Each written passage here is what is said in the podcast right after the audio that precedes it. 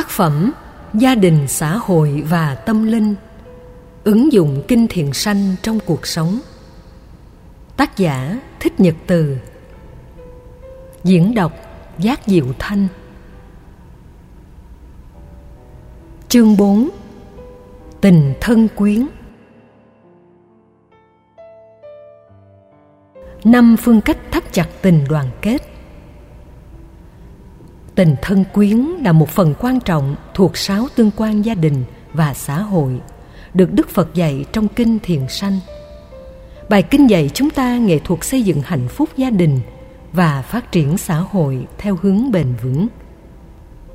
Rất tiếc, phần lớn Phật tử tại gia ở các nước Phật giáo Đại Thừa lại ít biết đến bản kinh này. Lý do đơn giản là vì trong các nghi thức tụng niệm tại chùa – thì bài kinh này không được đề cập. Đối với tương quan gia đình, ngoài mối liên hệ thiêng liêng giữa cha mẹ con cái thì mối quan hệ giữa vợ và chồng cũng được xem là rất quan trọng. Sau một năm kết hôn, vợ chồng thường có con cái. Sau vài năm, xuất hiện mối quan hệ tình thân giữa anh chị em ruột thịt và mối quan hệ họ hàng quan hệ tình thân có chức năng gắn kết đời sống hạnh phúc của từng gia đình nhỏ. Đức phật dạy mỗi người chúng ta với tư cách là người thân cần phát triển năm đạo đức gia đình. Khi được ứng xử bằng năm tương quan đạo đức, ta cũng phải ứng xử bằng năm tương quan đạo đức tương tự. Có như thế, anh chị em, bà con quyến thuộc sẽ cùng hỗ trợ và đồng hành trên con đường mưu cầu hạnh phúc cho nhau. Mỗi điều tương quan đạo đức được đức phật như lai nêu trong kinh rất ngắn gọn, nhưng giá trị hạnh phúc của nó còn mãi với chúng ta. Thậm chí đến hàng chục thế kỷ sau, nó vẫn còn là tiêu chí, là phương châm, là cẩm nang xây dựng hạnh phúc tình thân. Đức phật dạy nhờ sống thân kính nên được yên ổn, không lo sợ gì. Thân kính, tức là tôn trọng trên dưới, có tôn ti trật tự, quan hệ hiếu thuận, có sự tương thân trợ giúp lẫn nhau. Do vậy, những người thân sẽ trở thành một lực lượng đoàn kết. Khi các thành viên trong họ tộc nối kết nhau, gia đình liền tăng sức mạnh. Đức phật nói khi đó sẽ không còn bất kỳ một nỗi sợ hãi cá nhân hay tập thể của bất cứ người nào, dù ở bất cứ nơi đâu. Tính liên minh người thân giúp chúng ta sống một cách hài hòa. Một, giúp đỡ khi khó khăn. Việc cha mẹ giúp đỡ con cái con cái hiếu thảo với cha mẹ là điều dễ thực hiện, mặc dù không phải gia đình nào cũng thực hiện được rộng hơn nữa là anh chị em, bà con huyết thống gần xa cũng phải có tâm hỗ trợ, giúp đỡ lẫn nhau mỗi khi gặp gian khó. Một trong sáu điều đạo đức của người tại gia được đức phật dạy là luật ba la mật. Bố thí là thước đo cũng là nhịp cầu giúp đỡ người thân. Trong tứ nhiếp pháp, tức bốn điều đắc nhân tâm thì bố thí đứng đầu hiểu rộng nghĩa từ này trong ngữ cảnh gia đình. Người có tinh thần bố thí, sẵn sàng giúp đỡ anh chị em ruột thịt và bà con thân quyến. Không đầu tư vào sự quan tâm giúp đỡ bằng vật thực, tài chính và vật chất cụ thể, thì tình thân quyến có thể sẽ bị sức mẻ hay gặp nhiều trục trặc. Rất nhiều người sẵn lòng bố thí cứu người, giúp đời ở bất cứ nơi đâu nhưng với thái độ lạnh như tiền, vì trái tim đã bị băng giá đối với người thân ruột thịt nhất trong gia đình. Nếu người ấy là phật tử, càng vô tình làm cho những người xung quanh có ác cảm với phật. Nghĩ rằng do là phật tử nên lối ứng xử mới kỳ quặc như thế. Sự chấp trước cảm xúc đối với người thân bao giờ cũng cao hơn với người dân nước lã dân gian việt nam có câu, hơi đâu mà giận người dân nếu đó là chân lý, thì dĩ nhiên nên áp dụng.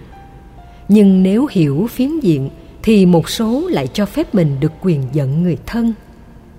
Họ nghĩ rằng, vì người thân hiểu mình, sống chung với mình, tương quan với mình như một tổng thể.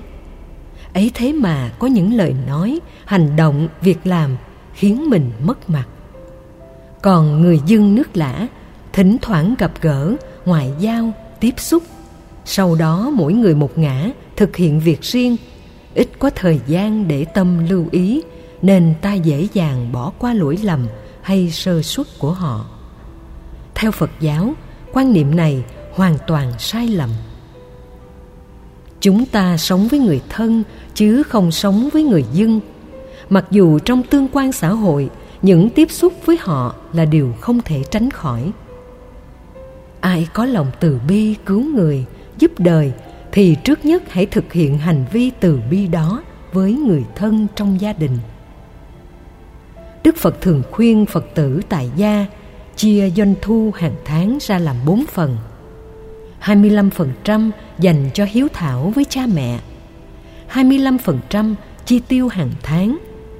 25% tiết kiệm và 25% còn lại để làm từ thiện. Hiếu kính cha mẹ là cụ thể hóa từ hành động giúp đỡ người thân. Cha mẹ là người thân thiết nhất trong cuộc đời, vì nếu không có cha mẹ, chúng ta sẽ không thể tái sinh làm người. 25% dành cho việc từ thiện cũng có thể được hiểu trước nhất từ thiện cho những người thân sẽ chẳng có một giá trị thiết thực nào nếu ta đi giúp người khác, trong khi người thân ruột thịt của mình ốm đau, khó khăn, bệnh tật mà mình lại không quan tâm. Ai rơi vào hoàn cảnh như thế thì hãy nương vào bài kinh này mà điều chỉnh mối quan hệ gia đình. Có thể vì một tính xấu, một thói khó ưa của người thân nào đó khiến chúng ta bị chai sạn tình thương trong gia đình nhưng đừng xem đó là rào cản cố định, mà hãy nỗ lực giúp người khó ưa vượt qua tính xấu của họ. Với nỗ lực, phương pháp, thiện chí, lòng kiên nhẫn, trí tuệ và từ bi, trước sau gì chúng ta sẽ cảm hóa được người thân.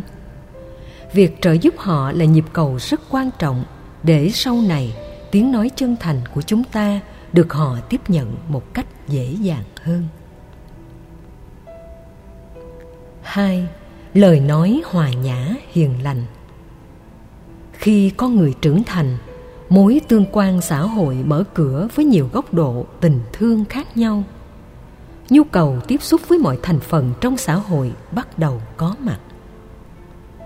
Bằng kinh nghiệm của cá nhân, bằng sự chia sẻ kinh nghiệm của người đi trước, bằng bản chất công việc và nội dung yêu cầu của mỗi email gửi đến – cá nhân hay tổ chức buộc phải thay đổi chính mình để tạo phong cách lịch sự, lễ phép, nhã nhặn, hòa ái trong truyền thông ngôn ngữ giữa mình và đối tác. Bắt được phương diện này thì vai trò, vị trí mình đang nắm giữ sẽ được bảo đảm, khả năng thăng tiến sẽ nhiều hơn. Ở đây đức phật dạy chúng ta hãy thực tập với trái tim nhiệt huyết thật sự của mình đối với những người thân thiết vì họ tiếp xúc với chúng ta ít nhất 8 tiếng mỗi ngày. Khi buông lời chỉ chiết, nặng nhẹ, căng thẳng, sân hận hoặc ngữ điệu lên xuống của nội dung nói không được cân nhắc kỹ cũng khiến người thân cảm thấy không vui. Hạnh phúc gia đình giảm nhiệt. Dân gian Việt Nam thường nhấn mạnh góc độ lịch sự qua câu lời nói không mất tiền mua. Đạo phật thì đi trực tiếp vào nội dung của sự truyền thông ngôn ngữ là làm sao đạt hai yếu tính, hòa nhã và hiền lành. Hòa nhã để không nói sốc, không chọc tức, không nói hận thù, trả đũa hơn thua, mà nói lời, chia sẻ, quan tâm lẫn nhau thử quan sát hai hình ảnh ngữ điệu có cùng nội dung nhưng cách thể hiện khác nhau, dẫn đến người cảm nhận có các phản ứng hoàn toàn khác nhau. Người em trai nói với anh chị mình một cách nhẹ nhàng, vui vẻ rằng, thưa anh chị, đến giờ cơm chiều, mời anh chị vào bàn kẻo cha mẹ chờ. Ngữ điệu như thế làm cho người nghe cảm thấy hân hoan rằng mình được tôn trọng dù mình có hơi chểnh mãn lẽ ra đến giờ phải ngồi vào bàn mà không cần mời mọc. Người sơ suất do nhiều việc hoặc sơ suất trong mối quan tâm với người thân sẽ biết mình cần điều chỉnh khi được em út nhắc khéo. Người nói cũng cảm thấy mình tăng giá trị. Nhờ đó, tình thân thương bên bữa cơm gia đình càng đầm ấm cũng câu nói đó, nếu bằng ngữ điệu lạnh lùng, hằng học, thể hiện thái độ không hài lòng của người mời, thì người được mời không cảm thấy hân hoan, nghĩ rằng mình không được tôn trọng. Yếu tố hòa nhã trong ngôn ngữ truyền thông giúp chúng ta đắc nhân tâm một cách dễ dàng. Quý bà, quý ông làm công việc chiêu đãi viên hàng không nhân viên ngoại giao thường biết ứng xử theo phép lịch sự tối thiểu, ăn nói luôn kèm theo nụ cười rất duyên. Nhưng khi về đến nhà, một số họ lại không ứng xử như vậy. Họ cho rằng vợ chồng, con cái, anh em vốn hiểu nhau nên chẳng cần màu mè, khách sáo. Họ mặc sức bộc lộ mặt trái của tính tình bằng lời ăn tiếng nói cộc cằn thô lỗ dù người phát ngôn đạt vị thế xã hội cao, tiền bạc nhiều, ngoại hình đẹp, nhưng chắc chắn người tiếp nhận sẽ không thể vừa lòng. Yếu tố hòa nhã còn được hiểu là ta phải thấy rõ mối tương quan giữa mình với người thân ở vị trí nào mà ứng xử một cách lịch sự. Cử chỉ hành động có tác dụng bổ trợ cho ngữ điệu nhằm tăng mức độ lịch thiệp trong giao tiếp khi mang hạnh phúc đến cho người thân, thì họ cũng hoan hỷ mang lại bình an cho chúng ta. Đó là mối tương quan hai chiều. Quan hệ vợ chồng nên lưu ý một điều. Tình trạng tranh cãi hơn thua chân lý đúng sai phải quấy, thường tạo sức mẻ, thậm chí đổ vỡ hạnh phúc gia đình. Dù đối mặt nhiều vấn đề bất đồng lớn ta cũng đừng vì thế mà nói lời hằng học với nhau. Tương tự với bà con thân quyến hay người ngoài xã hội, chúng ta cũng phải để ý yếu tố hòa ái trong ngôn từ. Ngoài khẩu ngữ, con người còn có khả năng thể hiện truyền thông qua cử chỉ tay chân, những dấu hiệu, tín hiệu, các loại hình văn hóa và biểu tượng văn hóa chẳng hạn khi phật tử vào chùa gặp quý thầy, quý sư cô, thường chắp tay như đóa hoa sen trước ngực, rồi cúi đầu xuống. Có người niệm, nam mô a di đà phật. Hoặc gọn hơn là, mô phật. Là phật tử, ta phải luôn liên tưởng mình đang dâng tặng một vị phật tương lai, đóa hoa sen biểu tượng, để mong mọi người được mình tôn trọng đó, có nhân cách vĩ đại xứng đáng làm thầy của giới tại gia, biết sống tốt về đạo đức, trí tuệ và thiền định. Phật tử gặp nhau cũng xá chào nhau bằng một đóa hoa sen. Dù không nói gì, cũng tỏ rõ sự trân trọng dành cho người khác. Ngoài ra, những cái bắt tay ôm, vẫy tay chào ở thế gian đều được xem là dấu hiệu của truyền thông chúng ta phải hết sức chánh niệm và tỉnh thức, để ý đến truyền thông bằng ngôn ngữ, làm cho người tiếp nhận cảm thấy hài lòng. Tránh tình trạng tạo thông tin hiểu sai để người ứng xử với chúng ta không hiểu. Từ đó, tương quan giữa ta và họ không tốt đẹp. Ba, hỗ trợ giúp người tiến bộ.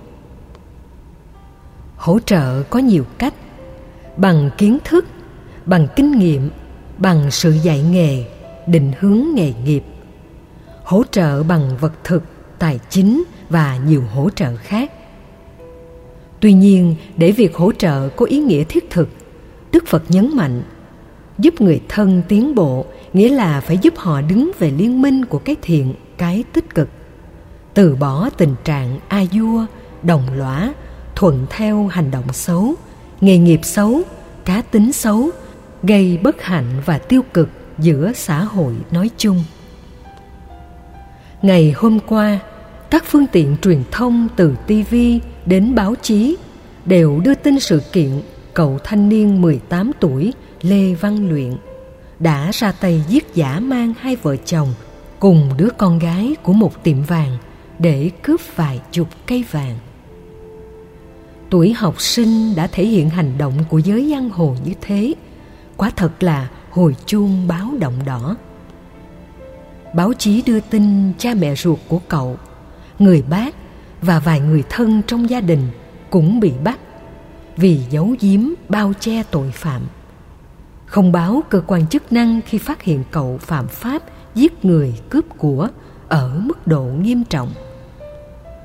Theo luật hình sự Việt Nam và luật pháp trên toàn cầu, thì tội đồng lõa, chứa chấp, không khai báo tội phạm đến các cơ quan chức năng, bất luận là ai, dù người thân hay người dân, đều phải chịu tội cộng hưởng.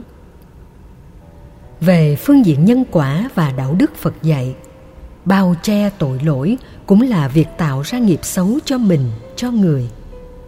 Sự bao che đó đồng nghĩa giúp nhau trốn tù tội, trốn bất hạnh, trốn luật pháp.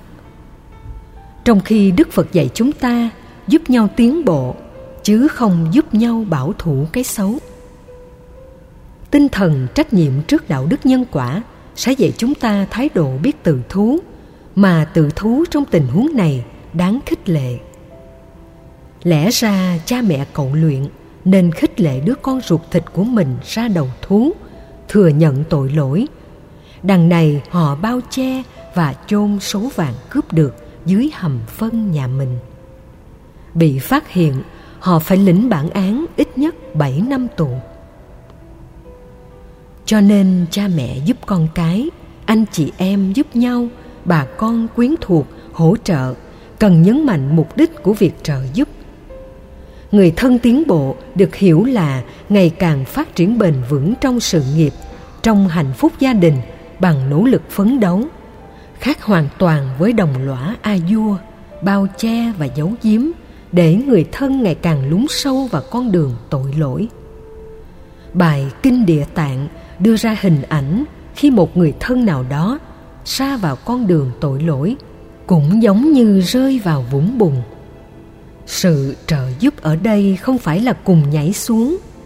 Như thế thì hai người nhanh chóng lúc lúng sâu và cùng chết. Trong tình huống này, ta cứ vẫn đứng trên bờ dùng một sợi dây một cái thang hoặc bất cứ phương tiện nào giúp người lâm nạn nương vào nhằm thoát khỏi cái chết bị chìm sâu với con cái đôi lúc sự giúp đỡ có thể bằng đòn roi thì con cái mới thức tỉnh quay đầu. Chứ không phải lúc nào cũng lời ngon tiếng ngọt, muốn gì ủng hộ nấy. Tại hầu hết ngôi chùa bắc tông, ta thường thấy hai biểu tượng ông thiện và ông ác. Ông thiện tượng trưng cho giáo dục đạo đức bằng lời lẽ khích lệ. Đối tượng được sử dụng phương pháp giáo dục này là những con người thiện. Chỉ cần nói sơ sơ, họ có thể tiếp nhận, ứng xử và sống tốt. Còn ông ác biểu tượng cho việc sử dụng phương pháp kỷ luật, thậm chí cầm tù để giúp kẻ ngoan cố, có nhiều thói hư tật xấu và đang nhiễm đấm trên con đường hưởng thụ được hồi đầu. Dù sử dụng phương pháp mềm hay cứng, thì mục tiêu của chúng ta là giúp người đó tiến bộ cố gắng giúp vẫn không tiến bộ. Ta phải hiểu mình sai phương pháp, cần quay trở về xem xét lại, điều chỉnh cách thức trợ giúp dành cho người thân. 4 mang lại lợi lạc cho nhau. Ở đây đức phật không dùng khái niệm kết quả hay hậu quả vốn đã được xã hội mặc định. Kết quả phải tốt, hậu quả phải xấu mà đức phật nhấn mạnh đến sự lợi lạc. Việc giúp nhau vừa là tiêu chí, vừa là thước đo cho quan hệ tương thân, mang lại lợi lạc cho nhau, chứ không phải lợi lạc một chiều. Khi tiếp nhận sự giúp đỡ, cũng không nên lợi dụng để trở thành một chí phèo hư đốn ỷ lại. Gia đình nào có con nghiện ma túy dưới các hình thức đập đá, hút chích, thuốc lắc hoặc rơi vào nghiệp đỏ đen, ăn chơi hưởng thụ sa đọa. Quen thói lêu lỏng, rầy đây, mai đó. Không bận tâm đến trách nhiệm gia đình, cũng như vai trò xã hội. Thì đừng dễ dãi tin những lời hứa thông thường của chúng. Kinh nghiệm xã hội cho thấy, những kẻ nghiện ma túy, cờ bạc, thích hưởng thụ, ăn chơi, thì lời hứa của họ như trứng non dễ vỡ khi bị cơn nghiện khống chế, họ có thể đóng vai kẻ ăn năn hối lỗi hồi đầu. Thậm chí họ dùng gậy gộc tự đánh vào cơ thể mình cho bầm tím, chảy máu, nhằm thể hiện sự chân thành hướng về con đường an vui. Nếu thiếu kinh nghiệm, chúng ta sẽ rơi vào cái bẫy của sự dối trá. Sau khi chu cấp tiền bạc, hỗ trợ nhu cầu cần thiết, thì những kẻ nghiện ngập như thế vẫn tiếp tục lúng lúc sâu trong con đường tội lỗi và đánh mất tương lai. Đôi lúc chúng ta cần dùng phương pháp thật cứng rắn để mang lại lợi lạc cho nhau. Việc nào hỗ trợ gì không mang lại lợi lạc thiết thực thì chúng ta dứt khoát không làm. Người thân có buồn, ta cũng hoan hỷ chấp nhận. Hãy tìm cách để họ hiểu rằng có những phương pháp mà cả hai bên đều phải hợp tác thì việc giúp đỡ mới thực sự có kết quả. Khi đón nhận bất kỳ sự trợ giúp nào, đừng nên lợi dụng vào nó. Phải sử dụng sự trợ giúp hay các dịch vụ hỗ trợ một cách có ý nghĩa, như thế mới không bị tổn phước. Cha mẹ thương con cũng không nên giao cho con tất cả gia tài thừa kế mà giao phương pháp tạo ra gia tài với sự hỗ trợ vốn liếng căn bản ban đầu. Con em sẽ nương vào đó, trở thành người tự lập. Còn muốn gì cho nấy, phần lớn làm con em bị hư nhiều hơn. Sự giúp ích mang lại lợi lạc thiết thực nhất, theo đức phật, đó là hướng người thân trở thành phật tử. Một sự thật không thể phủ định là trong rất nhiều gia đình phật tử. Phần lớn quý bà tinh tấn đi chùa, tu tập các pháp môn, làm các việc lành, tham gia phật sự, hưởng ứng công tác từ thiện. Còn quý ông với vai trò người chồng, người cha lại không có được sự nỗ lực tương tự. Lý do đơn giản là trong cơ chế tổ chức của đạo phật, không có những hình thái bắt buộc như các tôn giáo khác thói quen đã làm cho người ta trở nên chậm lục không thích đi chùa, không thích có mặt tại các giảng đường, không tinh tấn học hỏi phật pháp. Và kết quả, rất nhiều quý ông trở thành những người tục hậu. Nếu đi chùa từ nhỏ với tư cách là phật tử thuần thành, học hỏi nhiều điều đạo đức, thì có lẽ mỗi gia đình đều có những ông chồng lý tưởng, những người con, người cha lý tưởng gia đình như thế sẽ trở nên gắn bó hơn. Do đó phải làm sao thuyết phục vợ chồng, con cái, anh chị em, bà con nếu chưa chính thức trở thành phật tử thì hãy nhanh chóng tham gia các sinh hoạt hợp pháp của đạo phật. Các hoạt động gia đình phật tử trong những ngày lễ lớn, rằm tháng giêng, tháng tư, tháng bảy, tháng mười và ngày lễ viết phật đó là cách chúng ta giúp đỡ cả một tương lai, thậm chí nhiều đời kiếp sau cho người thân được lợi lạc. Năm, chân thật không hề dối gạt.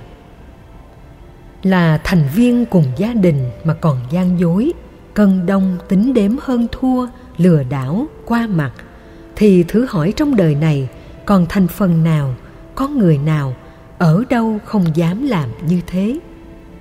Cho nên đức phật rất thiết thực ở chỗ muốn trở thành công dân tốt của một quốc gia, thành viên tốt của xã hội, thì trước nhất phải là thành viên tốt của gia đình.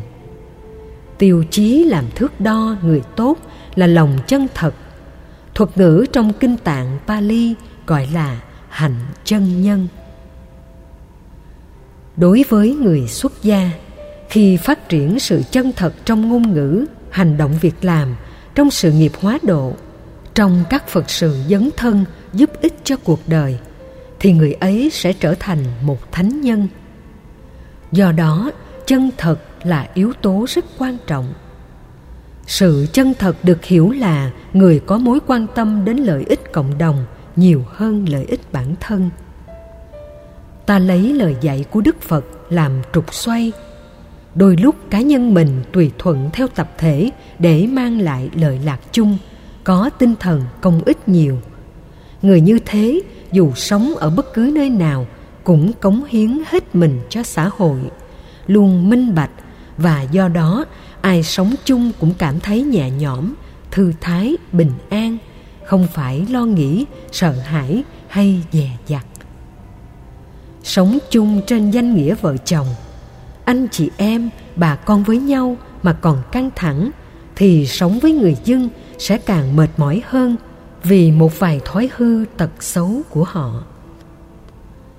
Để thoát ly tính dối gạt, đạo phật dạy chúng ta lấy mình làm ví dụ. Ta đau khổ thế nào khi bị người khác dối gạt, thì kẻ bị ta dối gạt cũng khổ đau tương tự. Quan hệ vợ chồng chẳng hạn phát hiện bạn đời ngoại tình, lập tức nỗi đau đó khiến nạn nhân xe thắt lại và mất hết niềm tin. Ngày hôm qua, một phật tử làm nghề tiếp viên hàng không đến chia sẻ nỗi đau của gia đình. Cô phát hiện cha cô ngoại tình và mẹ cô bị ám ảnh đến nỗi không còn muốn sống trên thế gian này nữa. Đời sống gia đình bỗng trở nên lạnh nhạt người cha trong tình huống này muốn nỗ lực sám hối làm lại cuộc đời, nhưng không được vợ đón nhận một cách tha thứ. Bà luôn bị ám ảnh rằng trong nhiều năm qua, bà bị chồng lừa gạt. Bà không còn niềm tin rằng trong tương lai, chồng bà sẽ sống chân thật như đã từng chân thật trong quá khứ. Đánh mất sự chân thật khiến chúng ta dính vết nhơ về uy tín và phải mất rất nhiều thời gian gây dựng lại.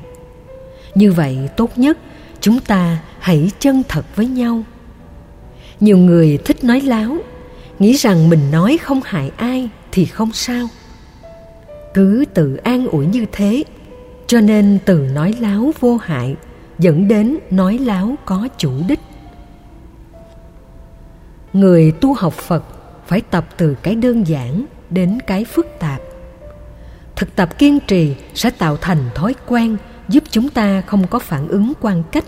Ngược lại, sống chuẩn mực, minh bạch. Ai gần gũi cũng cảm thấy quý mến, trọn thương.